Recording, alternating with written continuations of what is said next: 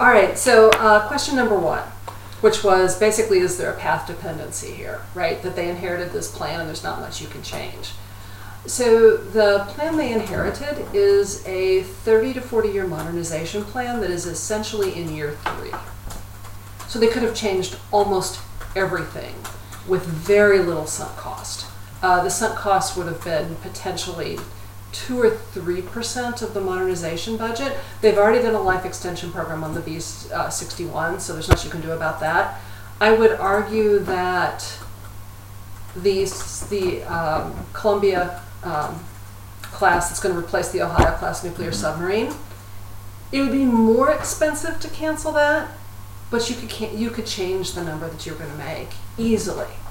Um, there's been the, the plans for the ICBM replacement, there's plenty of things that could be done there too to change things around. So I actually think the potential for change could have been much greater, and now would be precisely the time that you would do it. Um, so the sunk cost argument in this case, we're just not we're just not quite there yet. Um, so in that sense, I think there was agency they could have played, but they didn't. Um, now, through the grapevine, people say they that the the initial first draft of the Trump NPR was much much worse, um, and that they looked at the price tag and said, "Oh my gosh."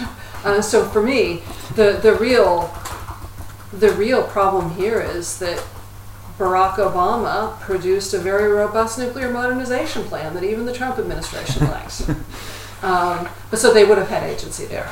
Um, I would also argue, even with respect to arms control, and I haven't actually done the word by word comparison, but I think they've stolen language from the 2010 NPR. The language is so similar.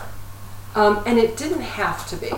Um, so, for example, the um, new sea launched ballistic missile, they couch that in terms, not sea launched ballistic, the sea launched cruise missile, the cruise missile. They couch that in terms of trying to get Russia back to the arms control table for Russia's INF treaty violations, which suggests they care about arms control.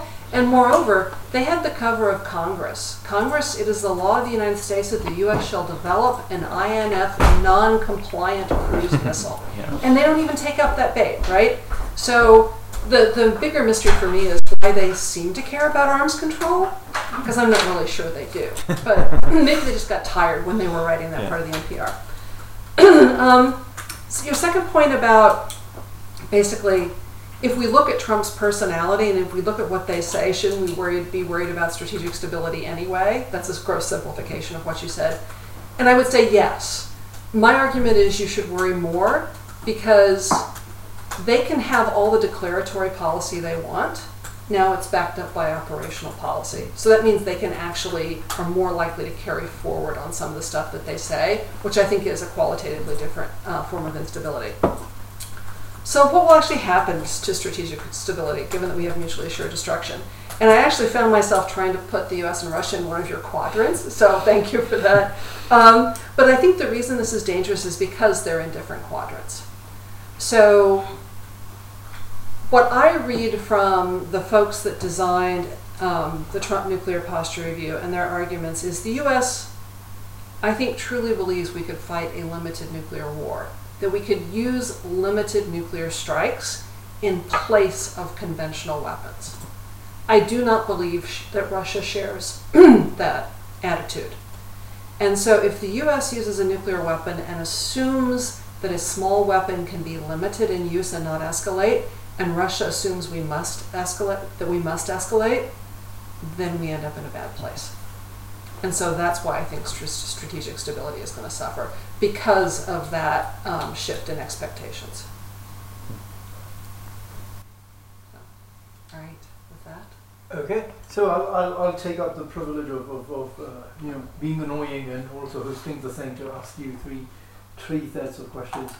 One and, and it's going to be more about the paper than about the because I, I'm going to talk about some of the things that are in the paper and that you didn't Okay. necessarily have time to bring up.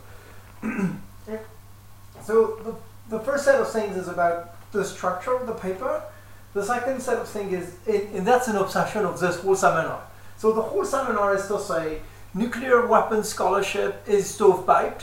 So you have people who think about nuclear weapons almost in isolation or as a pillar that determines so many other things in political and social life that we need to study them and then other things flow. and then we have all sorts of other smart people who write as though literally nuclear weapons do not exist. Why poo-pooing the fact that we might eliminate them? But they've intellectually done it already.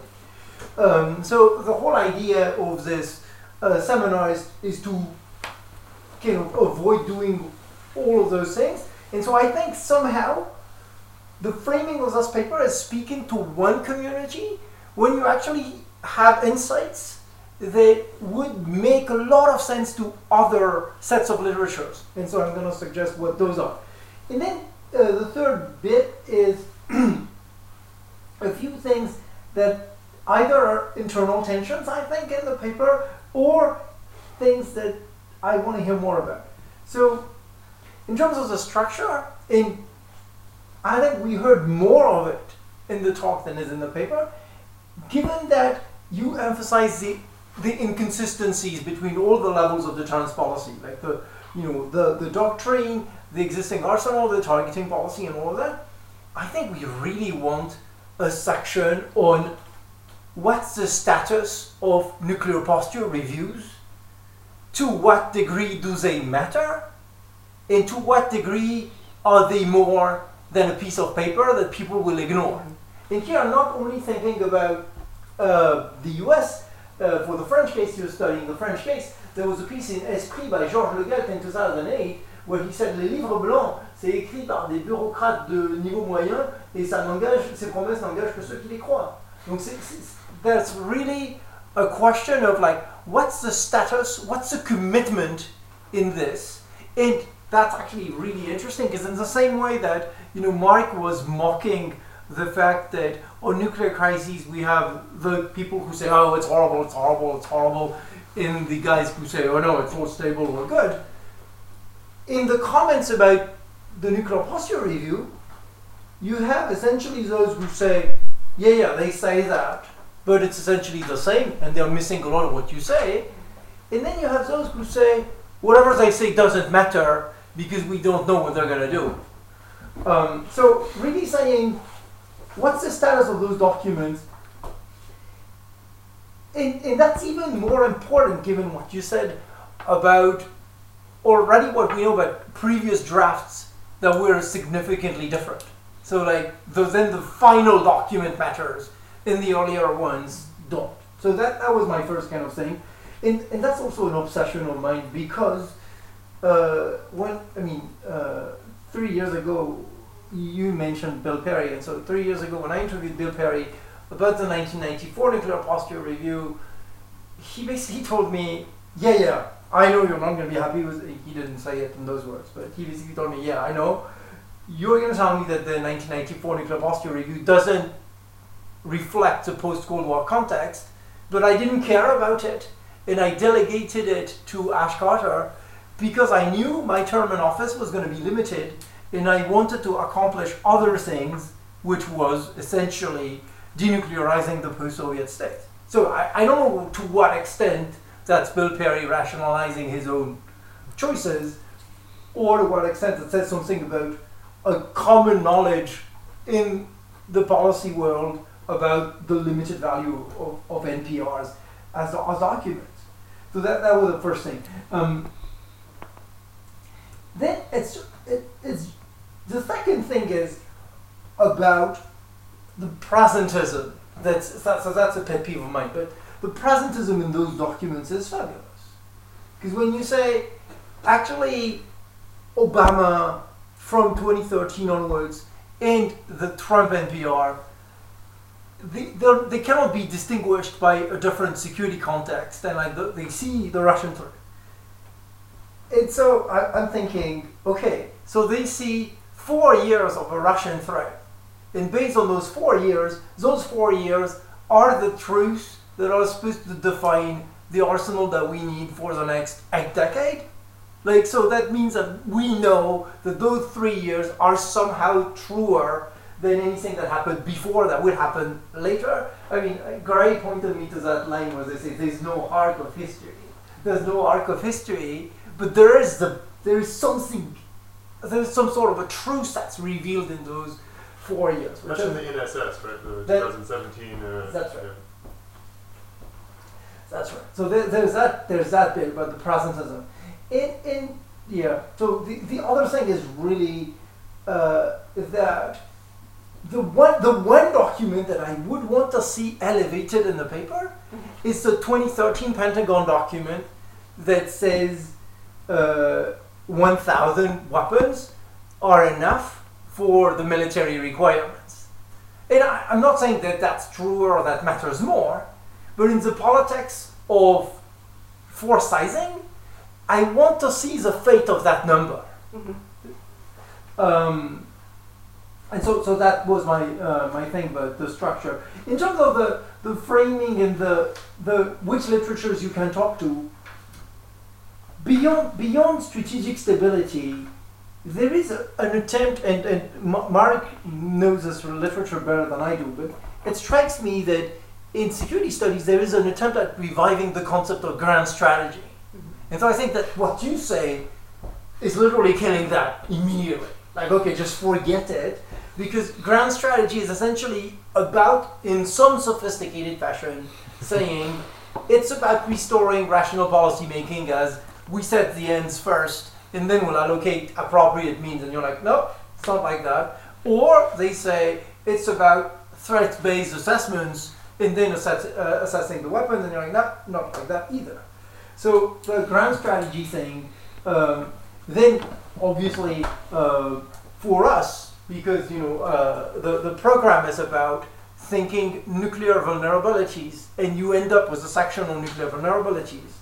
Really, the, the effort that we're trying to make is saying most of the strategic studies literature is talking about material vulnerabilities, either societies, weapons, uh, infrastructures. And what we're saying is, yeah, but there is an epistemic vulnerability, which is what we need to know and what we can't actually know due to nuclear secrecy, lies, all sorts of other elements, classification rules, is a problem because there's a massive gap between what we need to know, what we want to know, and what we can't actually know. And then there is the element of political vulnerability, which is what do those weapons do to the political structures that actually rule our lives? So, really connecting to this vulnerability literature, which is not just us, but also uh, literature on vulnerability in science and technology studies. Because I think your insights, they don't know yet. They would like them. In anyway, that's a conversation worth having, I think. Then the other thing is, that, that's more parochial. You can ignore this one. But I'm thinking of the the disciplinary fights between, for the sake of the survival of IR as a discipline. And the survival of IR as a discipline is about something being very different in the realm of international politics as opposed to domestic politics. And so I, I wonder whether you would still be in, in the camp of we need like there's still something distinct and it's a two level game like Putnam or sophisticated versions of that, or whether you say, no, no, it's actually all international political sociology and it's all you know circulation of, of power politics. Uh, the the last thing uh, on that is about in, in I don't know if it's specific to the US. It's about the politics of austerity. Because when I think about the Trident debate in the UK, the politics of austerity play a massive lot in this whole discussion. What you end up, I mean, here I'm, I'm, you know, I'm cutting through the paper, but you end up saying basically money doesn't matter. We can spend any, you know, any amount. We're all good. And so here, to me, there is a really, really interesting puzzle. Um, uh, my last three things about the little bits in the paper. On page four, you said that uh, it's. I, I have a thing with this notion of existential threat. So you say Russia is still the sole country to, to be an existential threat to the US. I, I mean, I'm always thinking, okay, what's an existential threat? If, if taking down DC, New York, San Francisco, Los Angeles, Boston, and Chicago is an existential threat, that's what? 50 weapons? You know, like that, that- you know, if, if that's what it is, then many countries are an existential threat. Well, so, no, only China. uh, oh, yeah, I, I, yeah. Yeah. Well, okay, we're not worried about you guys or the British. Oh, the British. oh, maybe it should be. Uh, no, no, but I mean, then China comes in. yeah, no. Um, the other thing is on, on on page seven you have an argument about the Obama administration, and I don't I don't know whether it's an argument about their intentions or and, and that that sounds strange to me because no at no other place there was an argument about anyone's intentions, and that's actually what I liked about the paper. Uh, so on page seven you say, yeah, in similar strategic environment. The, the Obama administration thought to reduce nuclear weapons while the Trump administration argued for nuclear new capabilities. When you say thought to reduce, is, like, is it an argument about what they really mean as people, or is it like their actions suggest that this is what they wanted to do? Um, it, and on page 16, that's going to be my very last thing. On No, page it's not. yeah, no, no, it is for today. uh, so on page sixteen, there is this, there is this thing that really uh, I found interesting uh, about the promise of cheap victory. Uh, so you, you you talk about the interest in limited strikes, and you end up you end this paragraph with to the extent that limited nuclear strikes hold out the promise of cheap victory, they will be attractive to presidents. And so I was trying to connect that with uh, Sagan and Valentino literature on U.S. you know support to the degree that we can know what it would be of you know of limited nuclear strikes. Is it is it a claim about presidents expecting a particular attitude on the part of the population, or is it about them making calculations completely independent from that? And that, that's going to be. Thank you. Thank you. I will. Um, so I'm going to engage with s- some of these, um, but I'm sure later on we'll get a chance to talk about all of them. So let me start off with basically who cares? It's an NPR, right? What role does the NPR play? Um, so I cannot. So the 1994 NPR was partially leaked, but the 2010 and the 2018 were totally unclassified. Much more important is the fact that they both had a precise modernization plan that led to budget choices. So, in the absence of those budget choices, I'd say, yeah, it's just another strategic document like the National Military Strategy, which I think is uh, a lot of nice, fluffy words to justify how you're going to use something you already have. But the NPR actually leads to a program of action that is precise, and that's why it matters. Um, and so I, I, I take that I should have been clear about that. So, and not only does it lead to a program of action, but it will become the document of record as the bureaucracy battles henceforth. Let's say Elizabeth Warren is elected president in three years. And so we go back to the other side of trying to reduce nuclear weapons. This will be the program of record where people say, ah, but this is what you said. And so the internal bureaucratic battles, which are always taking place over resources, missions, uh, vision of the future strategy, will reference this document. This will be the place that everything pings off of. So in that sense, it has pride of place, and it'll take much more. So, so because of that, and because because it's the program of record, and because it's led to budgetary choices, I would argue they actually do matter. They're not something you can simply dismiss. Um, what's the role of the Russian threat? I would actually argue the role of the threat from Russia is close to zero. These NPRs are about the role of nuclear weapons in U.S. national security, and that has to do with more with culture, history, and a sense of what national security means. The Russian threat, I think, is a justification. Um, but that's a you know a larger sociological argument about shifting attitudes towards nuclear weapons and deterrence and acceptance of them. So yeah, I think the the whole Russia argument is icing. The cake underneath is about nuclear weapons and national security. And I would also argue that that connection and that role is based more on faith and historical precedent than it is on reasoned analysis. I think there's something about American national security that accepts on faith the role of nuclear weapons. Um, the thousand, uh, the document that justifies a thousand, yeah, I don't have that one either. I don't know anybody who has it. Um, but your larger issue was the role of classification and what we can't know and what we do know. And my argument is if deterrence is based on communication with the Russians, They don't have access to those classified documents any more than I do. I don't believe they do. Um, so I don't care. I have to take at face value what people say publicly and infer other things that I can publicly see. And if there's some deep hidden plan somewhere, then it's hidden from both me and the Russians, and therefore it doesn't matter. So I don't, I don't take the classification issue as a big, as a big hurdle. Um, the politics of austerity. So when I first did this, I thought that I had this research agenda that was going to look at the construction of national security after the Cold War as giving a greater role to budgetary consequences, other things that were far removed from threat and national security. And then in preparation for this, I went back to the 1940s and I started reading all the congressional debates about what would become the nuclear arsenal. And austerity is right there. It's front and center. And they limit nuclear developments in the face of the Soviet Union getting the bomb for fiscal reasons. So I think it's actually always been there. I just I don't understand the politics of austerity though and how it is potentially different in the 40s than it is now or whether or not it's actually the same. But it's it's it's significantly present and I'm curious. I so I, I need to know more about that. Um, but this is this is also you, you were talking about speaking to other disciplines. Um, one of the goals of this project is to assume that the way we prepare for national security is a function of other threats we face that are not based in national security.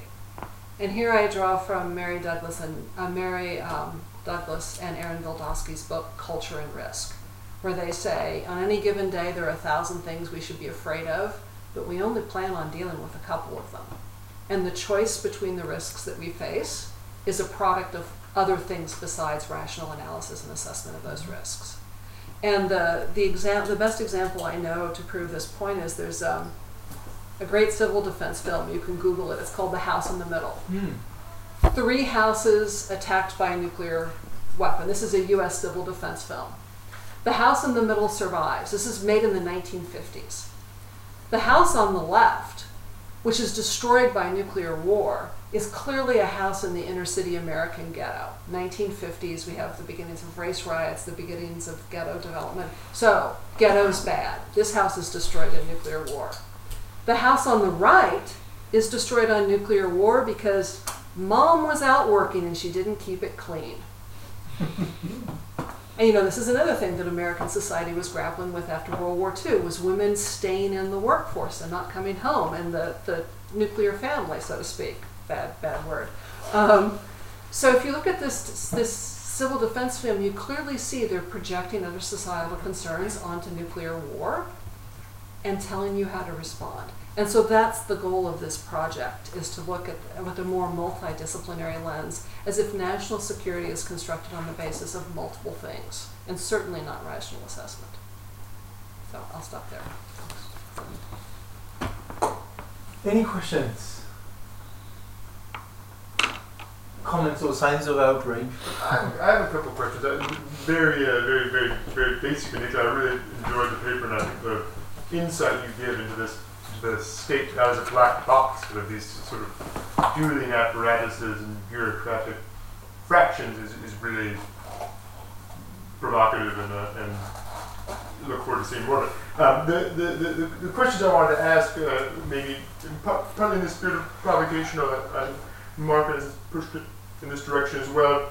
Um, you know, to a large extent, it seems like the the overall picture you paint, um, as you said, one in a, in a sense of kind of path dependency, or at least uh, of, a, of, a, of, a, bureaucratic machinery um, pursuing its course in its own interests, and it so happens that President Trump has been elected, and um, there's a conjunction of factors making it possible for these uh, for these for these fractions of the state to um, go through with their with their plans. But I'm curious to know if we set aside the question of um, what uh, President Elizabeth Warren would potentially do in three years.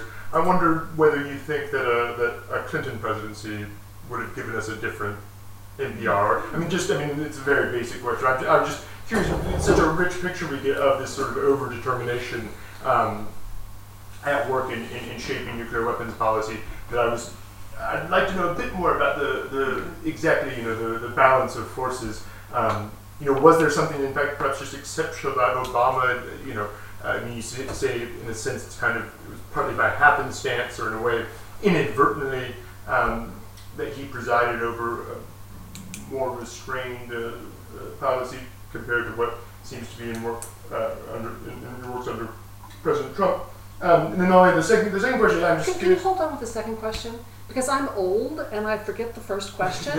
And you reminded me, you reminded me that there was something else that, that wanted to respond to Benoit about that was very similar. And so the argument I'm making is that on any given day in the bureaucracy, there's not one vision of what they want to do, there are competing fiefdoms. And that with the ascension of Trump, the fiefdoms that are allowed to be successful change. And so those are the fiefdoms that share this very conservative view that nuclear weapons play this role in American in American policy. And so I'm not arguing that it's all the bureaucracy. I'm arguing that there are multiple battles over what national sh- security should be, and that domestic politics intersects with bureaucratic interests and allows one group to come out on top for a time. But, and this is also part of the argument, while that group's on top, they will change the material structure of everything underneath that exists on a daily basis. And so the second president who comes after Trump will inherit inherit a day-to-day bureaucratic structure on nuclear weapons that is slightly different and because it's been adjusted for this. And that next president when they come along may not realize that that adjustment's taken place because it's become standard bureaucratic practice. So the basis of normal changes because of the victory of one fiefdom within the bureaucracy. And so that that's a way of saying if Elizabeth Warren comes along or if Clinton came along, would I think her NPR would have been different?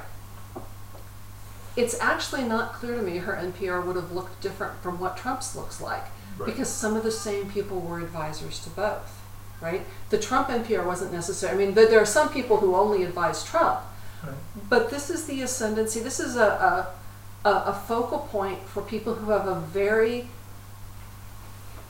high opinion of the role of nuclear weapons and material national security for the United States. And that opinion transcends politics. Now, for some people, it's, it, it's coordinated, it, it is associated with a conservative view of domestic politics, but it doesn't have to be. So, in some cases, this is a debate about American national security that is divor- a divorce from domestic politics. So, like I said, so the argument I'm making is this fiefdom has road has I mean choose my words carefully. This fiefdom, one particular fiefdom in this debate, which has always existed, has triumphed because of Trump, and collectively they will change the status of normal for the person that comes after them. Go ahead. So, so, so, sorry, no, this is just a, expression of puzzlement on my part, but in a way from what you described, particular uh, the account you give of developments in the Nuclear Weapons Council right, already under Obama, it seems that one could have the impression, in a sense, these interests had already come out on top, or that Obama was fairly isolated in a sense. It's thanks to the budgetary process, thanks to these kind of contingencies, um, that he didn't end up producing a kind of document and, and, and or, you know, didn't go as far, I suppose, as, as the Trump administration seems to be willing to, but in the sense that already that ba- battle had been had been fought and What I agree with you. He had already lost the battle to a certain sense, but he lost it for a different reason. Trump has won the battle because he is giving license to people who believe that to do what they want. Obama never did that.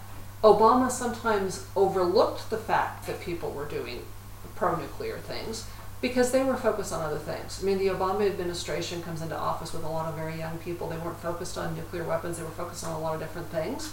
And we get the Obama nuclear posture review not by choice, but because that was the price of getting the New START treaty. And they thought at the time that it was a price that was willing to pay, they, that they were willing to pay. And it's only later on that I think they realized perhaps that price was too high.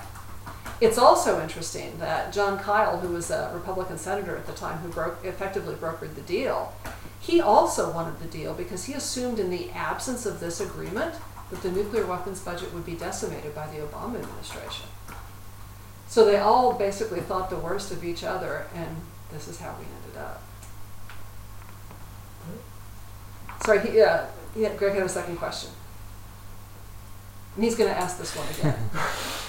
No, no, I, I, I, I want to ask that question again. I have to, I have, I have to chew it over. Um, I also was just curious to know. I mean, it's a quite really more question of speculation, but um, given you know what you described as your interest in national security culture, kind of largely, and how um, nuclear weapons are conceived by American uh, foreign, foreign policy elites perhaps across partisan lines. Uh, if if if perhaps Trump's belligerent rhetoric and, and some of which is reflected in this NPR possibly um, isn't maybe as, as significant as, as, as some might think, or in any case has to be uh, contextualized in light of this longer term bureaucratic story.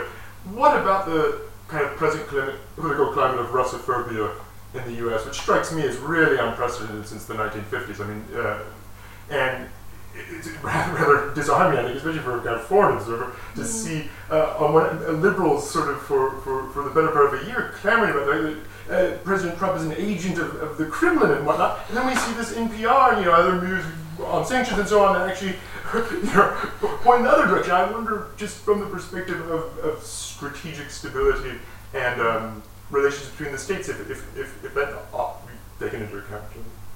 I so consistency in politics is never a requirement, right? um, I will agree with you, though, that as someone who's personally interested in limiting U.S. nuclear weapons development, the potential Russian collusion with Trump and being opposed to President Trump, generally myself, makes it hard to make a consistent argument. Thankfully, American politics doesn't require a consistent argument. And it's not clear to me that strategic stability does either. Um, and the latest iteration of this was um, a Republican congressman has now accused the NGOs that are working against nuclear modernization of being Russian agents. They're obviously communist sympathizers.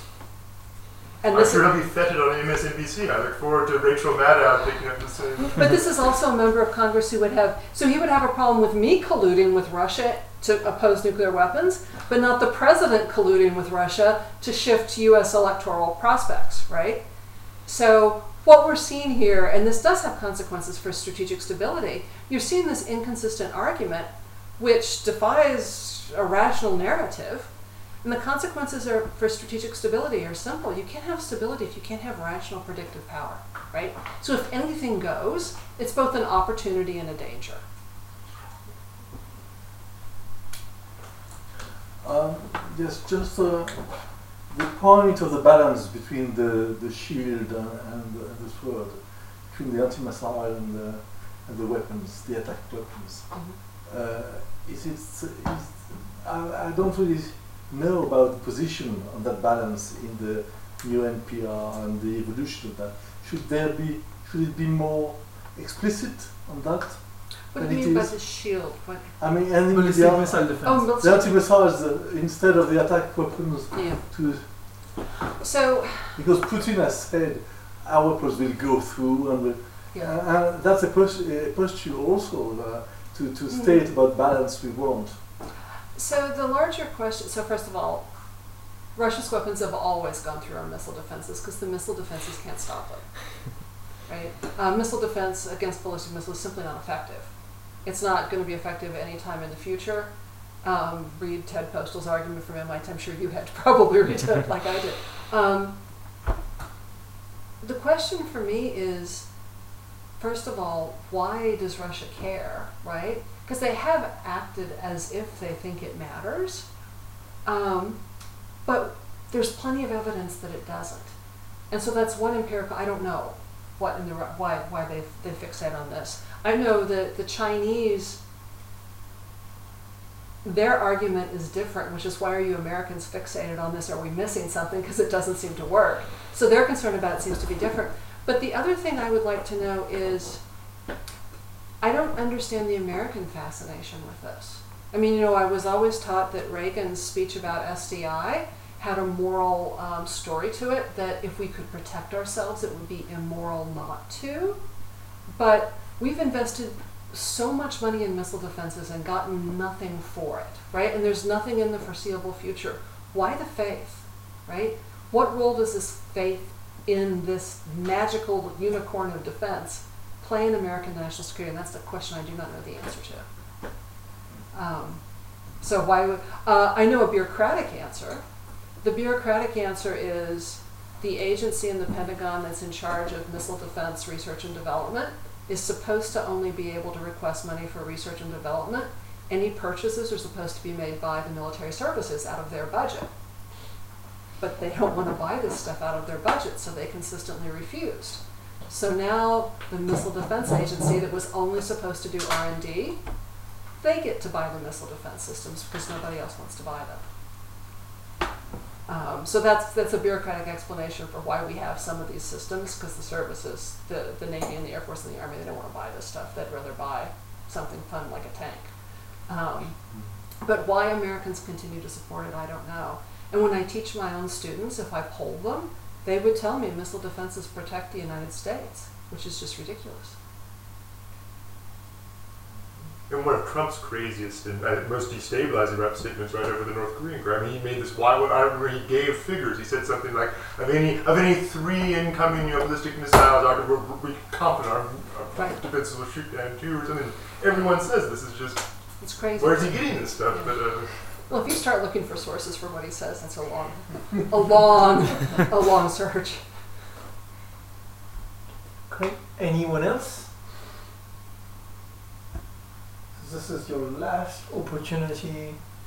I mean, you should say this is maybe your first opportunity to get to dinner, but that's it. uh, so thank you, everyone. Thanks, Sharon. Thanks, Mark. Thank you you. for Thank coming. you.